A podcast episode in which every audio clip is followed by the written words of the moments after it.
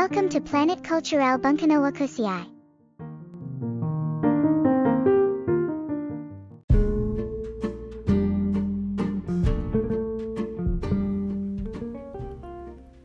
始まりましたプラネットクルチュレル文化の惑星パーソナリティのミントです今回は美術のお時間をテーマにお送りします、えー、昨年に麻布台ヒルズが開業されたんですけれども皆さんご存知でしょうか？雑誌とかでも特集組まれているんですけれどもちょっと前までは複合施設と言われていたような気がするんですけれども麻布台シティは町としても最も大切な安全安心そういったものを備えているんですね。最高水準の耐震性機能だったりあと非常時ですねそういった時の電力のバックアップなどそういった備えをされていてで災害の時には逃げ込める町としてこう地域の防災拠点としての役割を担っているんですね。でそのオフィスだけではなくてその商業施設だったりあとホテルとかあとデジタルアートミュージアムあとギャラリーあとインターナショナルスクールも入ってるんですね。もちろんあの病院という医療施設も入っている本当にコンパクトシティなんです。でこのプロジェクトが動き出したのはなんと1989年からなんですよね。私が生まれる頃から計画されていたって本当に壮大すぎて夢のような計画だったと思うんですけれども当時は。なんかもともと東西に細長くて高台とこう谷の土地が入り組んだ高低差の大きい地形なんだそうですその麻布って。でその地域の中の道路が狭くて小規模な木造住宅だったりビルが密集していたりしてで防災上のこう課題を抱えていたそうなんですね。それでその土地の権利者とともにこういろいろ議論ディスカッションして再開発事業をこう進めてきたそうなんですよね。よくドラマでもそういったので開発で事件が起こったりとかそういうのであんまり良くない風にこう再開発事業再開発事業というんですかねそういうのを捉えられているんですけれども本当にこう30年っていう時間を費やしてで麻布台ヒルズができたっていうのは本当にすごいなと思うんですけれども今年に入ってからかななんか大江戸線が通る地下鉄の麻布十番駅近くにこう地下シェルターを施工するっていうニュースとかもやってたんですけれどもやっぱりコンパクトシティを計画する中でそういったものとかも必要だったりするのかなとか思ってるんですけれども映画で見ている近未来っていうんですかねそういったものが少しずつ生活の中で表現されているのも芸術だなって思うんですけれども私としてはどちらかというとそこに住むというよりもアートに触れる機会が多くなるっていう嬉しさの方がすごく大きいんですよね。六本木ヒルズのあの森美術館ができた時もその森美術館の下の方ですねけやなんだっけ欅通りだっけなんかあの蔦屋もすごく、まあ、スタバとかもあったりしてその蔦屋ではこう立ち読みもできたりするんですよね。洋書の写真集とかも見れたりとか。で同じく東京ミッドタウンに2121デザインサイトだったり。であとは国立新美術館が乃木坂の方からアートをもう満喫できるルートっていうところに麻布台ヒルズも入ってくるんですけれども本当に文化発信の拠点がもうその地域に密集してきたなっていうちょっと嬉しさがありますね。で麻布台ヒルズの中央広場には奈良義朝さんの「東京の森の子」っていう作品とかあと曽根豊さんの「石器時代最後の夜」っていうパブリックアートが展示されているんですね。パブリックアートってパリだとあのルーブル美術館の周りですねルーブル美術館を行き来できるチュイルリー庭園というのがあるんですけれどもそこにこうロダンの彫刻とかが普通に飾られているんですよね庭園に。でそういったものって最近日本でも見られるようにはなってきているんですけれども美術館だったりギャラリー以外の広場とか道路とかその公園とか公共的な空間をパブリックスペースっていうんですけれどもそこに設置されている芸術作品が麻布台ヒルズの場合その奈良義朝さんの可愛いなんかツリーみたいな白い本当にもう見てお顔があ奈良義朝さんの作品だなっていうような。でここでも可愛いに出会えるんだなっていうのは本当に嬉しいですね。そして漫画アートギャラリーっていうのもあるんですけれどもあの集英社漫画アートっていうその漫画アートヘリテージっていうあのー、小田栄一郎さんですかね「ワンピースとか。あとベルバラの「ベルサイユのバラ」の池田理代子先生とか。その集英社が手がけている漫画アートのギャラリーがあるんです。で現代技術で考えられる最良のマテリアルで漫画家とご版元である集英社とかが監修してその妥協のない作品を見ることができるんですね。そしてそのその他に店舗情報としてアダブ大ヒルズにはギャラリーレストランの舞台裏として展示スペースの裏側に回り込むとそこにシェフがいるキッチンがあったりとかで前菜とかコース料理とか楽しめるっていうアートを鑑賞した後にこうそこでいろいろ話して語り合えるっていう場所も作られているんですね。でこの前友達がその国立新美術館ですね。乃木坂にある国立新美術館の企画展に行った時の動画を送ってくれたんですけれども。でそういえばその国立新美術館と2121デザインサイトがこう開館される前の見学会があった時に行ったなと思って。でその時にいろいろ書き込んでいた手帳を見てて。でそういえばその書き込んでいる手帳モレスキンの手帳なんですけれどもそのモレスキンが協力しているプロジェクトが国立新美術館にあったなと思ってでそれがとても魅力的なんですよね。これからの時代を生きるユースと一緒に表現について考えを学んでいくっていう国立新美術館独自の NACT Youth Project の新美塾という、えーと、2022年からこのユースプロジェクトは始まっているんですけれどもアーティストとともに13歳から18歳までのこうユースというか若者が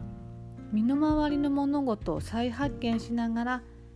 こう世界を広げていくっていう。そして表現する楽しさを学ぶっていう半年だったと思うんですよねこのプログラムは。で国立新美術館ってコレクションを持たないアートセンターとして設立されているんですけれども誕生しているんですけれども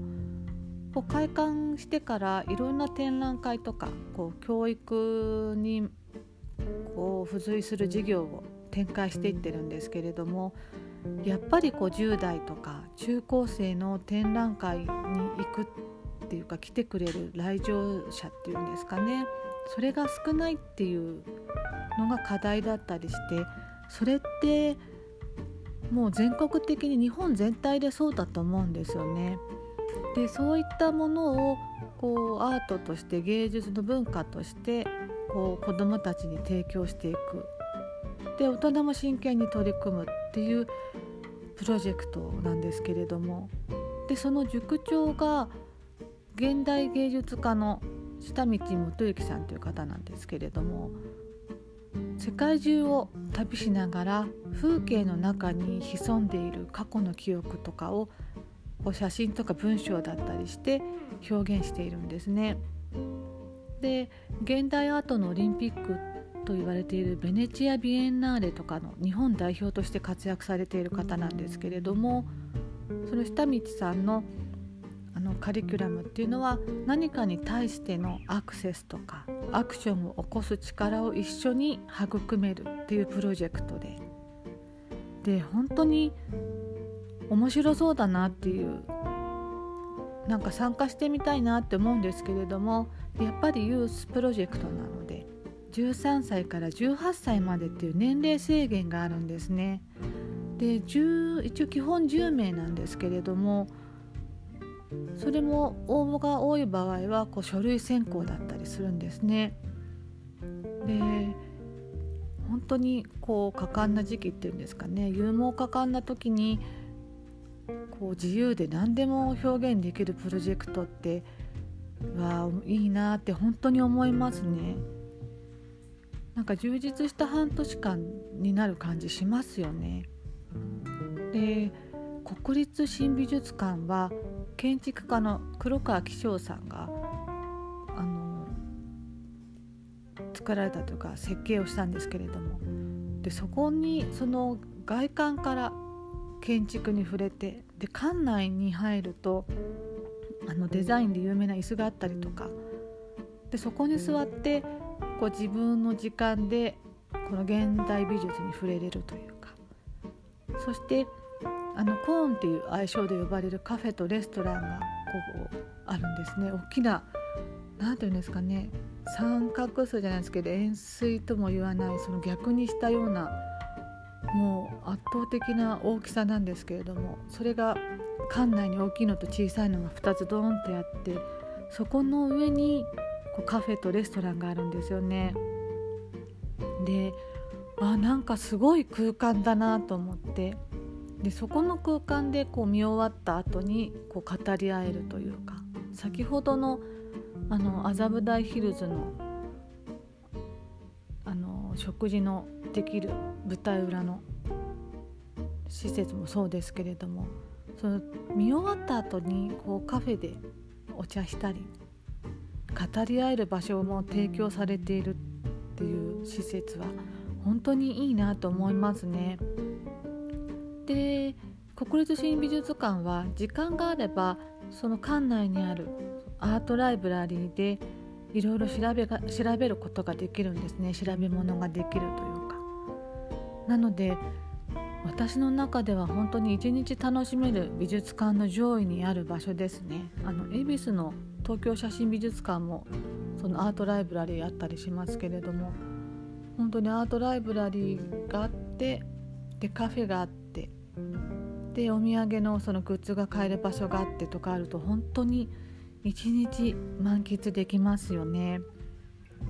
で国立新美術館の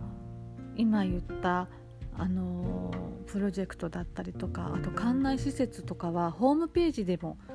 見れるんですよね。でホームページであるあの館内アナウンスも聞けるんですよね。それを聞きながらこう先ほど言ったコーンとか出入り口とかあと森の中の美術館とかそういうのが見れるんですよねアナウンスが聞けるので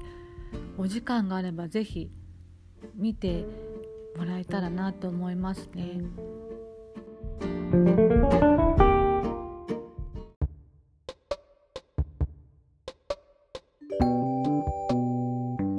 Welcome to Planet Cultural Bunkano Wakusiai.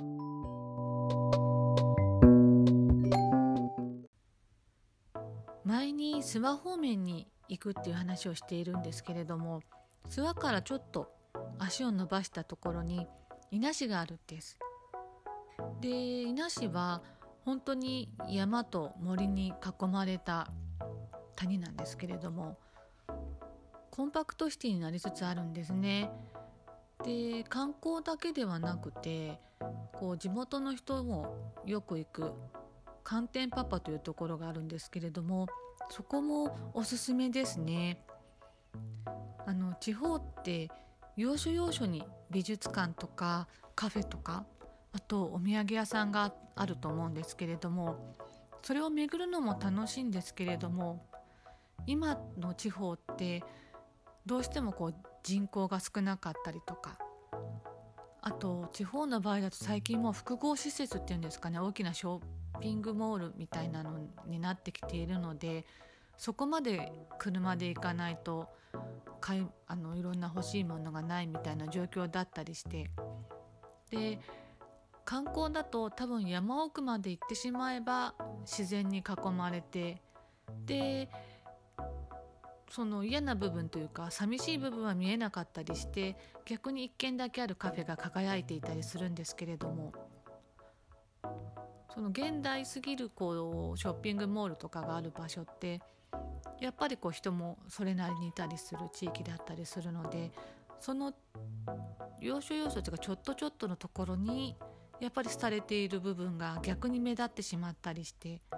でそうするとなんとなく寂しくなっちゃったりするんですよね。出ていく人の方が多いっていうこうリアルな部分がこう見えてしまうというか地方創生って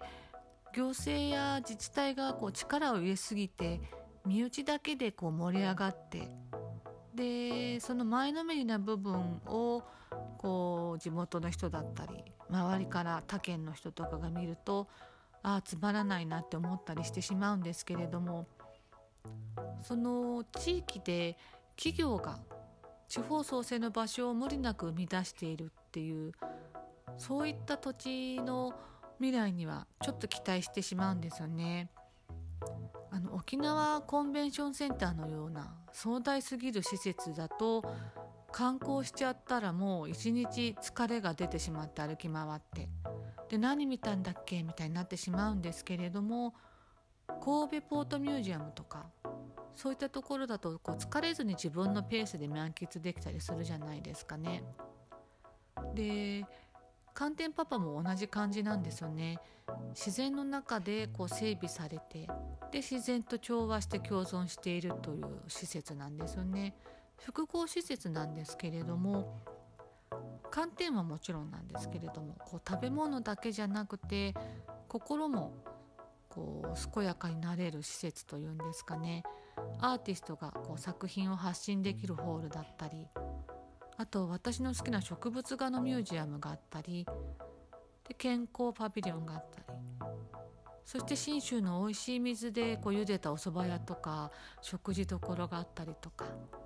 あとお土産を選んででカフェでゆっくり景色を眺めながらお茶できるっていうでああここに来てよかったなって思えるんですよね。あの都市部の有名アーティストの展覧会を見に行くと作家名をこう見ているっていう観点がやっぱり強いんでその喜びとか感性に触れたりするっていう部分が大きいんですけど地方のこう会期展というか展覧会とかって会議中に作家さんと直接話すことができたりするんですよね。あの在庫されているってで直接話してその作品を作るまでの技法とかを教えていただいたりすることもできるのはやっぱり地方の展示会の大きな魅力かなと思いますね。といっても私の場合はなかなか話しかけられずに見て終わってしまうことが多いんですけれど何でしょう？地方万歳えいえいおみたいな感じってやっぱり移住促進とかそういった行政とか自治体とつながってきたりしてるのでそういった部分はやっぱりこう20代の若者が頑張ってで30過ぎたこう地元で活躍されている方たちがこうアドバイスをしていくっていう土地がやっぱりこう潤っていく地域かなと思うんですよね。ただ移住するのも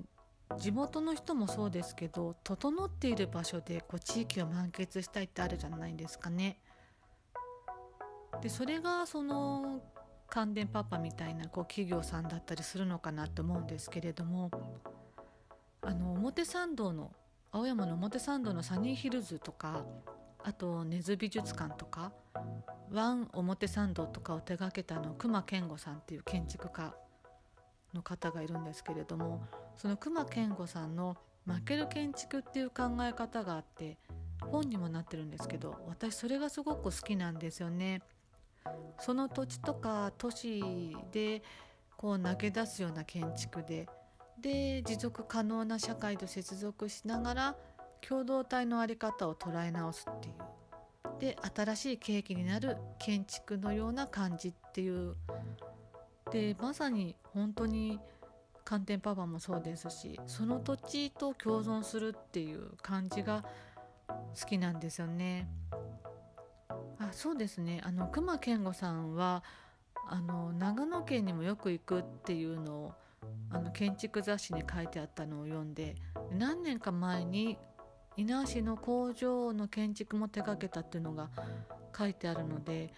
こうコンパクトシティとしてこう地方の建築巡りみたいなのもその土地その土地に行ってしてみたいなと思いますね。人って適応能力が大切だと思っていてやっぱり自分の好きな人とか場所があればどこでも私適応していける感じなんですよね。でそういった能力ってまあ能力でもないのかなそういう感じってこう誰でも持ってるものだしでそれってその土地だったりでそれがこう建築だったりいろんなところにこうリンクしていくと思うんですよね。先ほど話したあの国立新美術館の新美塾ですねそのワークショップもそうなんですけれどもオンラインでそれこそ全国区からみんな応募してきたユースの子たちのとオンラインででいろいろこうディスカッションして会議してで実際に会う時はワークショップとしてその土地その土地を巡っているっていう。で今はこう六本木麻布といったこう港区最前線が芸術の拠点発信地ってなっているんですけれどもそれが全国区になっていってくれるといいなって思いますね。ちょっとそうすると未来が楽しみになってきますよね。あそうそう。あの国立新美術館は麻布台ヒルズと同じくらいの時期であ少し前ですかね。1978年に美術関係者からこう提案されている要望書があって首都東京に公募展に必要な新しい美術館建築っていうのを提案されたそうなんですね。でそれに基づいて設立準備が進められていたそうなのでそう考えたらすごい年月だなって思いますね。美術館の作品ってこう過去だったり現代だったりするじゃないですかねただ未来はそこにはなくてただ過去と現代の芸術を包む箱っていうのを作る。それが建築なので美術館だったりとかそういうあの複合施設というんですかねコンパクトシティだったりするので。でそういう未来計画って形としてはまだ見えていないけれども何年か後には形になるんだなってそれでリンクされていたものがつながるんだなって思うとなんか不思議でいいなって思いますよね。何年後かにまたいろいろそういったものが出てくるのかなと思うと本当に楽しみです。えー、皆さんもおすすめの映画や本芸術がありましたら教えてください。メッセージお待ちしております。それではまたお会いしましょう。